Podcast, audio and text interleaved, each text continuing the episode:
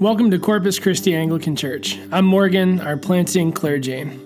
Our vision of this church is to become a common people in common prayer for uncommon transformation. This podcast is where you will hear our sermons and other teachings that have happened in Corpus Christi. We primarily serve the region of Springfield, Franconia, and Kingstowne. We're glad that you're here. Thanks for taking time to listen. Here's the message.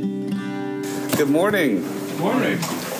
I'm Alexei Lashkin, a member here and also on the vestry. Let's pray together.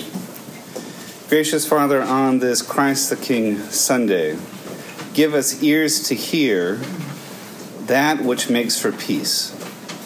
Lord, give us the peace that comes from above. name of the Father, Son, and Holy Spirit. Amen. Amen. Well, welcome to the end of the Christian year in the West, the last Sunday before we hit Advent, which will be the first Sunday of our Christian year. And welcome to Christ the King Sunday. As I was getting ready to, um, and I hope you all had a lovely Thanksgiving as well, that you had a good time with family and safe travels. So I was getting ready for this uh, sermon and thinking about Christ the King Sunday. I w- thought I'd give you some context. So, Christ the King Sunday is a feast that is less than 100 years old. It is a feast day that comes from 1925 uh, from Pope Pius XI. And you think, well, Pope Pius XI. Well, what was happening in 1925? Well, what was happening was uh, the first years after um, World War I. Uh, for my family, what was happening as uh, Russians, as they were in the midst of the Russian Civil War. And so we have this focus uh, from uh, this ecumenical focus on, on Christ, the King of the universe.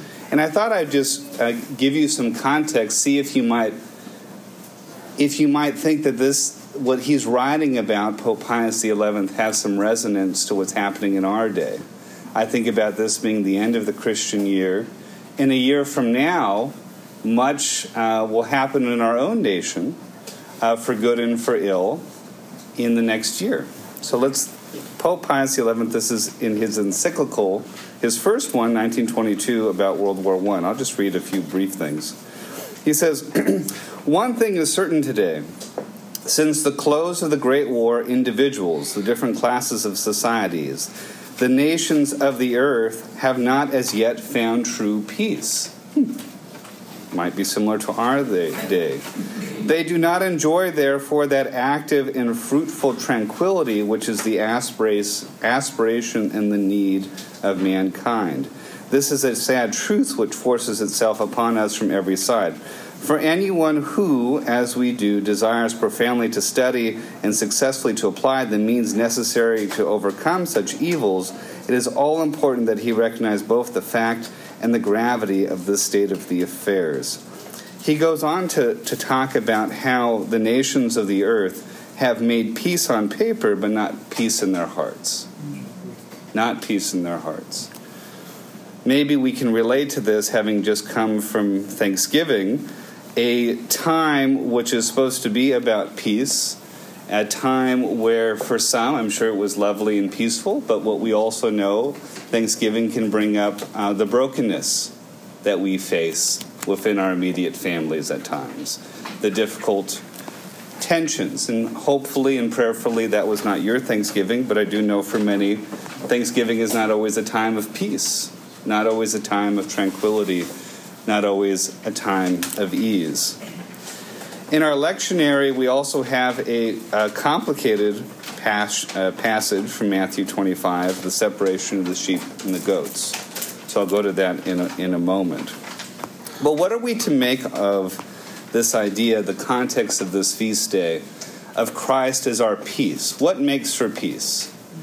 The Gospel of Matthew, when Jesus rises from the dead, he says these simple words Peace be with you. Peace be with you. What is this peace that we long for? This peace that comes from above, as we say in our liturgy, that we, we pray for the peace that comes from above. What is the peace that makes it possible to have peace with one another, to have fellowship around the table of Christ? How do we achieve such a such a peace in and of ourselves? What is the peace that comes from this sense of um, the peace that we pray for and the peace that we have and that we pray for for our nations and ourselves and for our families. Where does this peace come from? Well, getting into our passage, uh, Matthew 25. When the Son of Man comes in his glory and all the angels with him, he will sit on his glorious throne. All the nations will be gathered before him, and he will separate the people one from another, as a shepherd separates the sheep from the goats. He will put the sheep on his right and the goats on the left. Then the king will say to those on his right, Come, you who are blessed by my Father, take your inheritance, the kingdom prepared for you since the creation of the world. For I was hungry, and you gave me something to eat. I was thirsty, and you gave me something to drink. I was a stranger, and you invited me in. I needed clothes, and you clothed me. I was sick, and you looked after me. I was in prison, and you came to visit me. Then the righteous will answer him, Lord, when did we see you hungry and feed you? Or th- thirsty and give you something to drink? When did we see you a stranger and invite you in, or needing clothes and clothe you? When did we see you sick or in prison and go to visit you? The king will reply, Truly I tell you, whatever you did for one of the least of these brothers and sisters of mine, you did for me. When I first came to Washington, D.C. as an intern at the National Association of Evangelicals, this scripture was actually a fairly uh, popular scripture used in what I would describe as the kind of social justice circles. That we knew that we followed our Lord Jesus Christ because we believed in feeding those who did not have food. We believed in visiting the prisoners. That actually, this is what our, our advocacy, our sense of uh, speaking out on behalf of those who have been in, uh, harmed, was part of our own personal sense that we knew we were living into the uh, righteous acts of God. As I've matured in my uh, Christian faith, not to say I was immature back then, but we all grow in our understanding of the scriptures, I would come to encounter church fathers that would really talk about this passage, Matthew 25, as really focused on uh, the needs necessary for the body of Christ. That's really our brothers and sisters who are in need that we should go and meet their needs. As I come to you today, what I'd like to offer as it relates to this theme of peace is really, as Matthew is structuring his gospel, that Matthew 25 is a reflection or a, um, a completion of Matthew 7, where we have the Sermon on the Mount, which is parts of the things that make for peace is our attentiveness to those that we're in relationship with and their needs. It's not to say, I, I, certainly can affirm, it's not to say that we should not advocate on behalf of those who uh, are in need. You know, we have Operation Sugar Plum where we're, we're giving to those who are in need. It's not to say that we shouldn't go and give to those who need food, or even that we should engage in the public service process for the larger justice issues that impact society. But I think um, what's being juxtaposed here and on this Sunday where we're thinking about peace and what makes for peace, I would say that part of what is being said here is where do we have those in relationship who are in need? And perhaps some of you know relatives who have been in prison. And so when you think about Jesus' words about visiting those in prison, your mind goes there and you can offer a, a prayer as your mind goes there. Perhaps some of you have had family members who are destitute or have needed to borrow money from you because they've been in various needs, and your mind can go there. And I, I will say to you that um, it's it's certainly true that when it's a family member who has a need or a loved one who has a need, your mind doesn't automatically, at least mine does not automatically go to, oh, it's Jesus who is asking me. My mind doesn't do that. Part of it is because oftentimes the person in need is in chaos themselves, and, and the chaos has a history to it. The, the chaos didn't just happen. It's um, it's not oftentimes the sort of distress we have with family members is not the sort of distress of the person whose car broke down on the side of the road, where there's this sense of um, we can we can put our minds and our hearts into this sense of innocence that um, we should help those, and I think this is more American culture than anything else. But in, in American culture, what we have to push back against, because it's not gospel culture, is the sense that we should only help those who um, have a need that is no fault of their own. we should only help those who have a need where it's sort of innocent, you know. And you can see this in our advertising, uh, or the advertising for groups that advocate on behalf of those in need. I've been in many meetings in DC where intentionally Christian groups, when they're trying to talk to Americans about the needs, will try to center the children because children have this sense of innocence, right? Or many of our family members who are in need don't have a sense of innocence. There's a long history of bad behavior, questionable, questionable behavior, behavior that doesn't resonate with our hearts. And yet we are asked to give. Yet we are asked not to judge. Judge not, lest ye be judged. This is, this is Jesus earlier in the Gospel of Matthew. And how do we have peace when it comes to family and relationships that have taken advantage of us? Maybe they haven't paid us back for the money that we've loaned to them. How do we have peace? Well, this is where prayer and a regular life of prayer and a regular heart that forgives, and I would even counsel when you get angry at said person, say, Lord, help me to forgive. Simple prayers. Simple prayers create the sense of peace, the peace that comes from above. The peace that causes nations not to be at war with one another. The peace that causes wholeness in family, not perfection. I think in another American tendency we we have to fight against is a tendency that really comes from the, the Disney movies. And Disney is a wonderful and interesting company, so I don't want this is not a long sermon about that. But the sense of the Disney movie, which itself comes from the Western European tradition, uh, or our take on the Western European tradition, is the American take is that there will be happy endings, that there will be a nice bow wrapped up into it, and and all that was wrong has been made right. The person, you know, the things that have been wrong have been fixed. But this is not the lives that God gives us on earth if um, one of the books that has really caught my attention the last few years is the journals of Alexander Schmemann, which are really interesting. And, and you know, f- find a journal of an, another saint or someone that you like. I'm not saying Schmemann's the only one you should read. Read a Christian journal of someone who's lived their life for God, and re- you know, if, they, if there is a book that where their journal entries are present, one of the things that you're going to discover as you read uh, towards the end of Schmemann's life is that he has the same stresses he had 15 years prior. And what happens is he, he gets into illness and he immediately then has to prepare for death.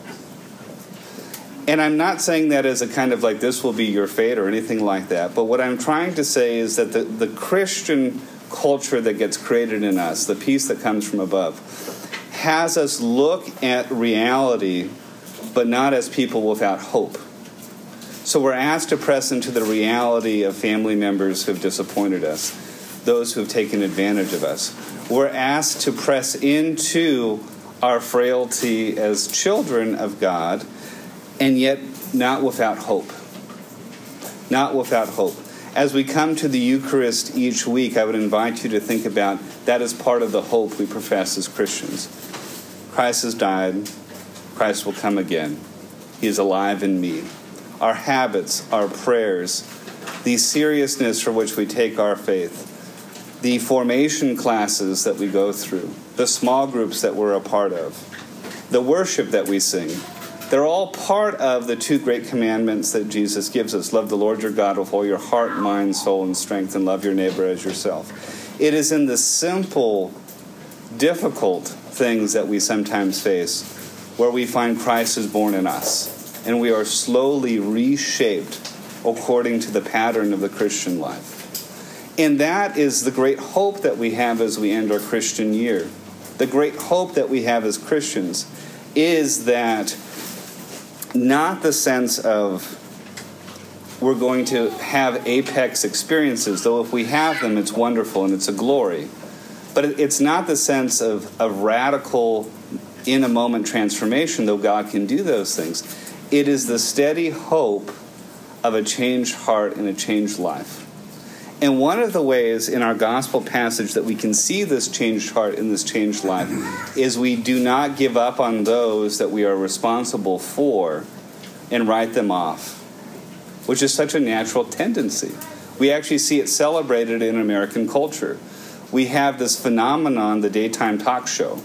The daytime talk show does not feature the person who was patient with their, you know, um, out of sorts mother for 30 years. That's not what's celebrated on the daytime talk show. The daytime talk show does not celebrate the 20 years of tender care that was given to a disabled child or the 20 years of patience between siblings. Sibling rivalry can be pretty significant. What the daytime talk show celebrates is uh, the fast and quick fix. The person who is wrong is kicked out of the family things that were difficult were suddenly fixed in a way that writes someone out. And, brothers and sisters, that is not Christian culture. That is not Christian gospel. Christian gospel, Christian culture is to be patient with the least faithful member of our family, to be patient with the least faithful person that we're responsible with. And as we do that, tend to our households, tend to our hearts, then our sense of being salt and light into the society comes more easily to us.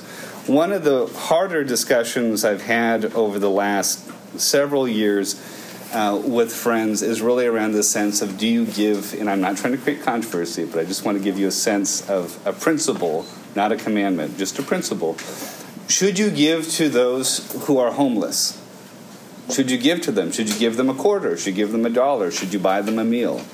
Not going to give you the answer for what you should do. But what I would say the Christian life points us to is where is your heart when the person is asking you for something? Is it to give without judgment? Whatever you do give, whether it's a hello or kindness or a dollar or a meal. Again, I'm not going to give you what you should do. But the Christian culture pushes at your heart and says, Judge not, lest ye be judged. Are there not sins in your own life that are as bad to God as what you believe this person who you do not know their sins are? How do you see the person who is in need and asks of you as part of the human story? As part of not even just the human story, but the story of God working in the world? And how are you salt and light to that person? Going back to the scripture in this gospel, it's interesting. Um, he'll say to those on his left, Depart from me, you who are cursed, into the eternal fire prepared for the devil and his angels. Not good words to hear from Jesus. For I was hungry, and you gave me nothing to eat. I was thirsty, and you gave me nothing to drink. I was a stranger, and you did not invite me in. I needed clothes, and you did not clothe me. I was sick and in prison, and you did not look at after me. They will also answer, Lord, when did we see you hungry or thirsty or a stranger or needing clothes or sick or in prison and did not help you? He will reply, Truly, I tell you, whatever you did not do for one of the least of these, you did not for me. Then they will go away to eternal punishment, but the righteous to eternal life. But I find interesting, I mean, the whole passage is very interesting. But it's interesting that those on his left, their reply is, when If we knew it was you, Lord, we would have done it which speaks to, in part, with the time we have left, the judgment we use for those who are worthy of help and those who are not worthy. Speaks to the judgment. And there's a real clear push from Jesus to uh, not be so sure about your judgments for those who are in need. And that is hard. That is a hard saying. But one of the ways that we can get into this hard saying and we can get into celebrating Jesus, the King of the universe, and we can get into this feast day and the peace that comes from above, is a regular habit of examining our conscience. Um, and for some, this will look as simple as Lord, help me. Give me your eyes to see, give me your spirit to understand. And for others, it might involve a, a, a deeper examination of our relationships and and the need to think about what we face in our day to day. Whatever it may involve, what, what it will certainly involve is a dependence on prayer. It will involve a dependence on prayer and a dependence on the presence of God in our lives.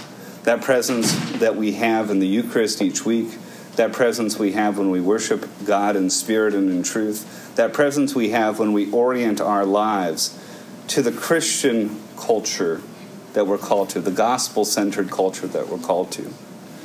And that work is a slow work, and it's not a work of judgment, it's a work of grace, it's a work of peace, it's a work of love. Because as we look at the reason this feast day was founded, the shadow of World War I, the millions of people who died, the anxieties we face about this year in our own common life, the life of the United States, an anxiety that we'll live into over the next year. We pray for the peace that comes from above, but that peace starts in our own hearts, and that peace starts with our own relationships. And this text from Matthew reminds us to re examine where we have the hard spots. Re examine where we have the hard spots with those who are we cl- closest with to start. Because the gospel is always about the personal, it's not about the abstract, at least our relationship with God. So, where are those hard spots? And I invite each of us to invite Christ anew into those areas. Because there's forgiveness at the cross, this is not a, a Christian life that demands perfection, but it is a Christian life that demands repentance. And that we see the reign of peace that comes from above. And as that peace enters in, it begins to spread into our families, and, it, and indeed, it, it then spreads into a church life. What is that church doing? Neighborhoods, and on from there. Because we cannot control what the next year will bring for good or for ill, in these United States. But we can trust the one who has been faithful from that first resurrection day till now, till now. A faithful God who has brought peace among many different kinds of cultures and continues to do that again. And our act of coming to worship every week is that act of hope. That the Lord will renew our hearts and our minds and renew our relationships and that He will begin a good work in each of our lives. And though we cannot control what others will do, we can control, with God's help, the Lord being our helper, our sense of judgment that we often bring to those we disagree with the most. So let us live into the fruits of the Spirit peace, patience, kindness, self control, and renew our faith in the King who provides us the way of peace. In the name of the Father, Son, Holy Spirit. Amen. Amen.